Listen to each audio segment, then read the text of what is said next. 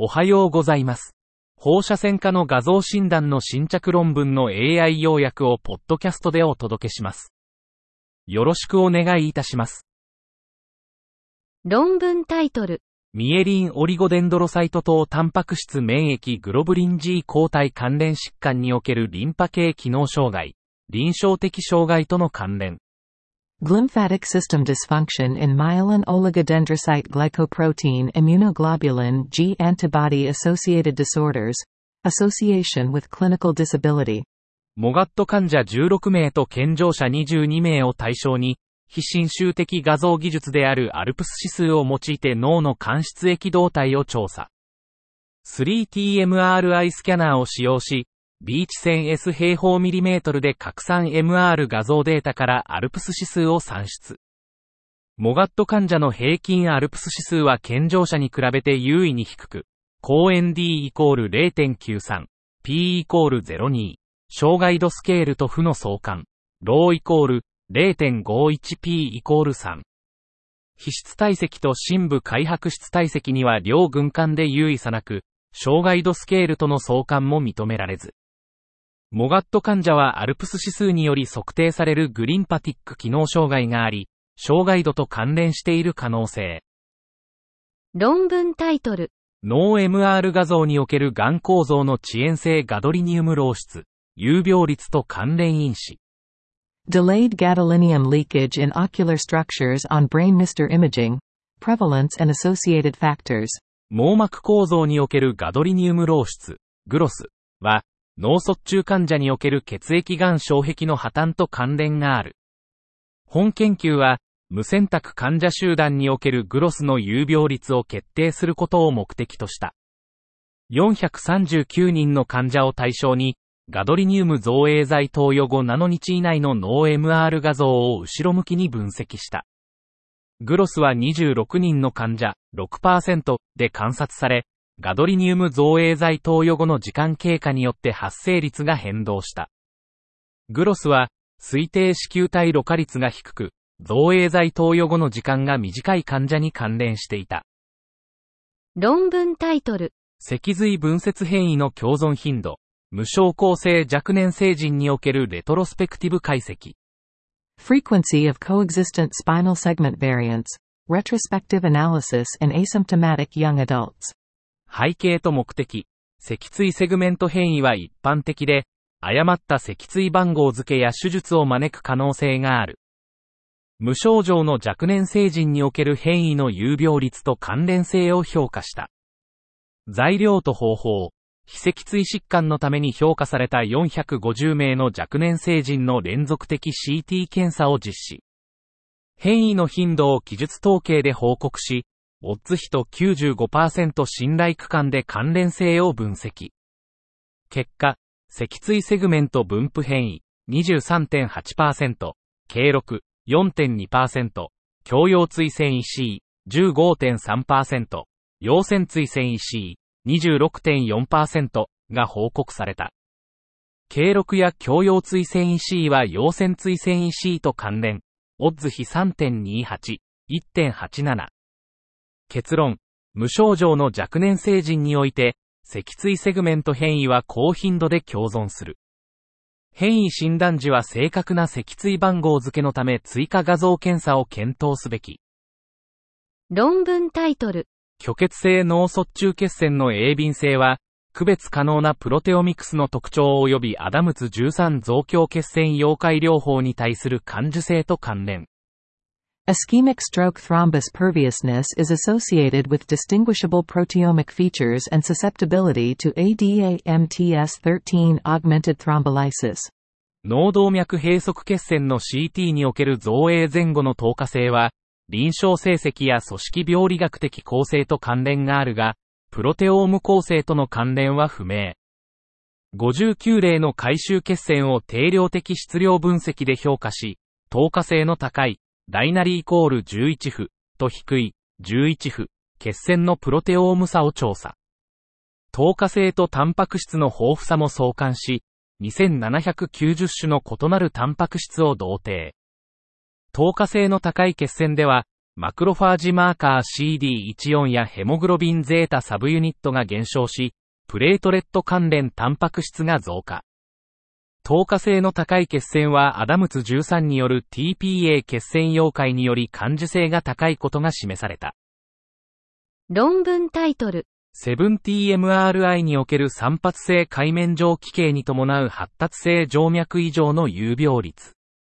Prevalence of developmental venous anomalies in association with sporadic cavernous malformations on 7TMRI。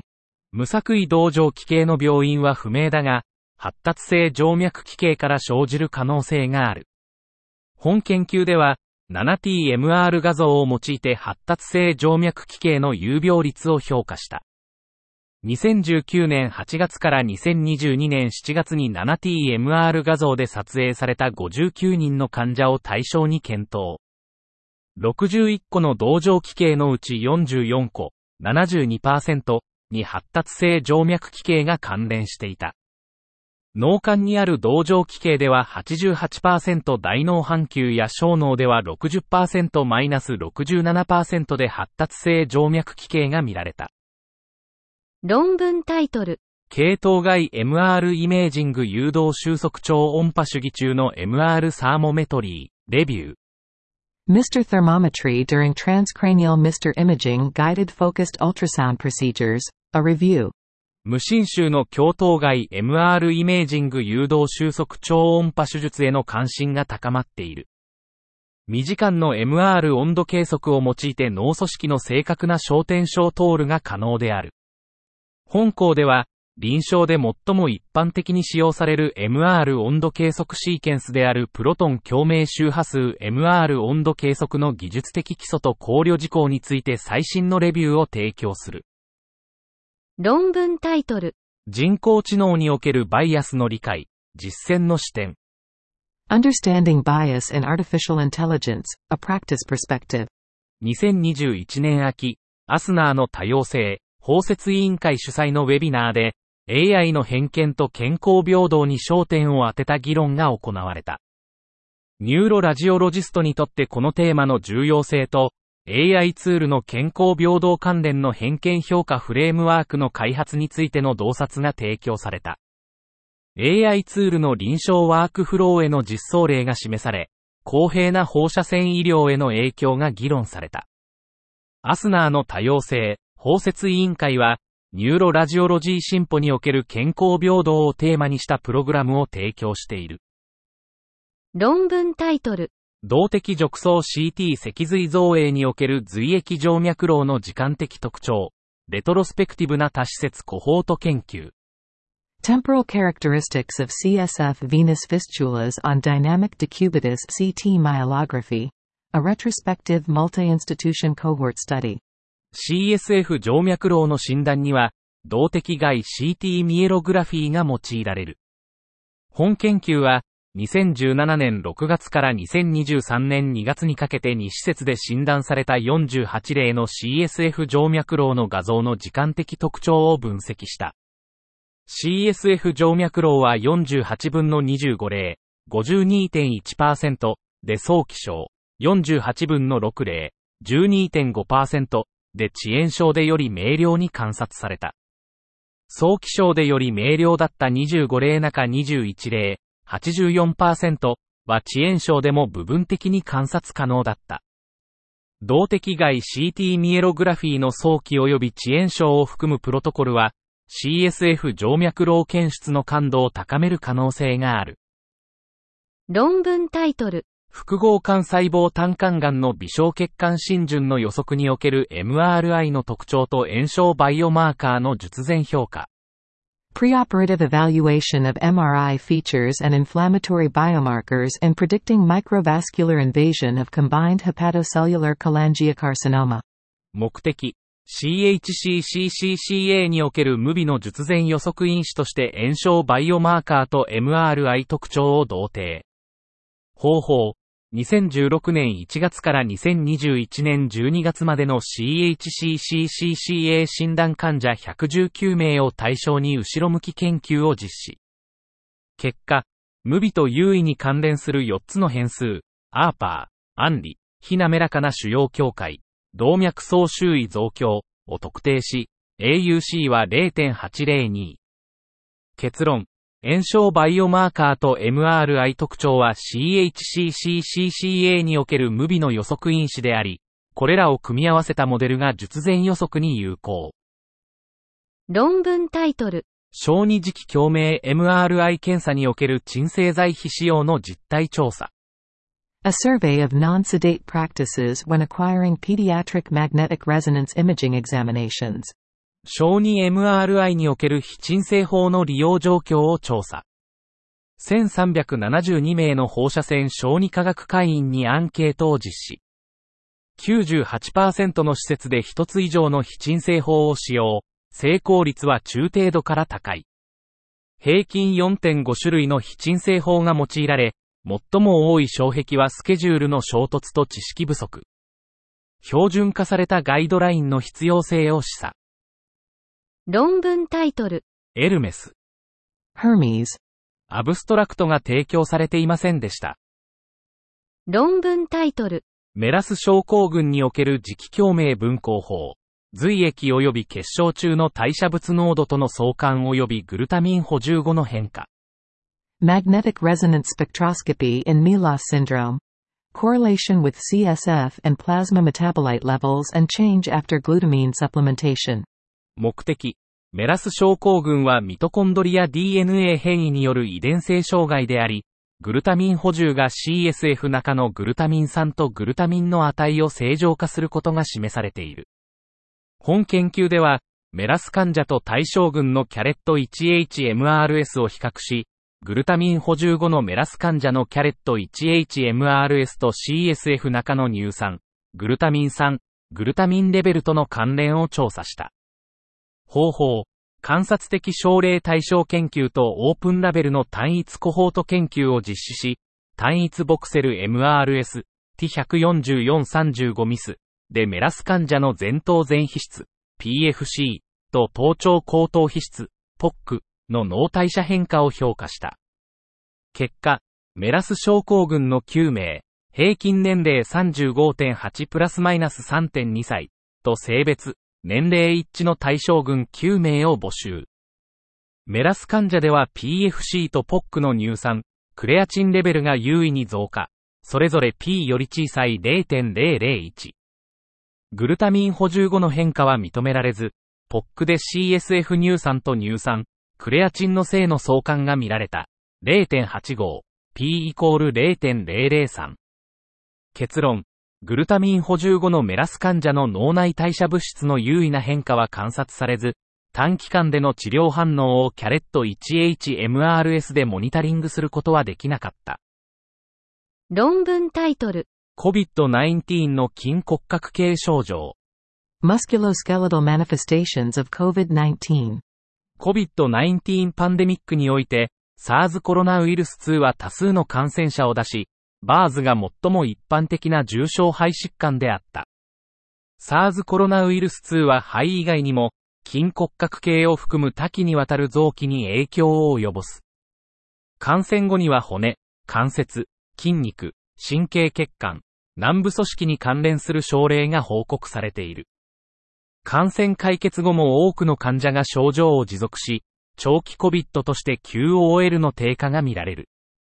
本記事の主目的は、急性期から予防接種後の筋骨格系における SARS コロナウイルス2の影響を画像所見を通じてレビューすることである。論文タイトル。特発性腸間膜静脈内膜下形成、IMHV。の CT 所見と他の大腸炎との比較。CT findings in idiopathic myointimal hyperplasia of mesenteric veins, IMHMV, and comparison to other callidities.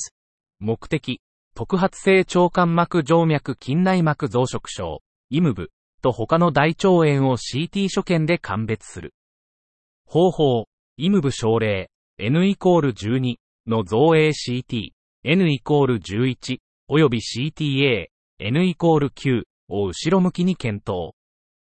対象群は感染性大腸炎、N イコール13、炎症性腸疾患、IBD、N イコール12、他の大腸炎の CTA、N イコール13。結果、IMHV は最大腸壁圧死、腸壁造影減少、IMV 閉塞、周辺腸間膜静脈閉塞で統計的に優位、P より小さい 0.05。CTA では早期重点静脈が IMHV で優位に多い、100% 対 46%、P イコール 0.008。結論、IMHV は左側大腸炎の原因と鑑別する CT 特徴として、腸壁圧死の増加、造影減少、IMV 及び周辺腸間膜静脈の閉塞またはテーパリング、CTA での早期重点拡張静脈がある。論文タイトル。三角繊維軟骨複合体の末梢断裂。磁気共鳴画像の診断精度と一次兆候及び二次兆候の診断能。Peripheral tear of the triangular fibrocartilage complex. Diagnostic accuracy of magnetic resonance imaging and diagnostic performance of the primary and secondary signs. 本研究は、手首の 1B 型三角繊維軟骨複合体 TFCC 断裂の MRI 診断性能を評価することを目的とする。78名の患者を対象に、手術前の MRI 検査の診断性能を後ろ向きに検討した。1B 型 TFCC 断裂確認群39名と、手首痛で MRI 検査を受けた1157名から無作為に選ばれた対象群39名を比較。2名の独立した放射線科医が19の MRI 所見を評価し、遠位膜の繊維の不連続性と信号変化が優位に高かった。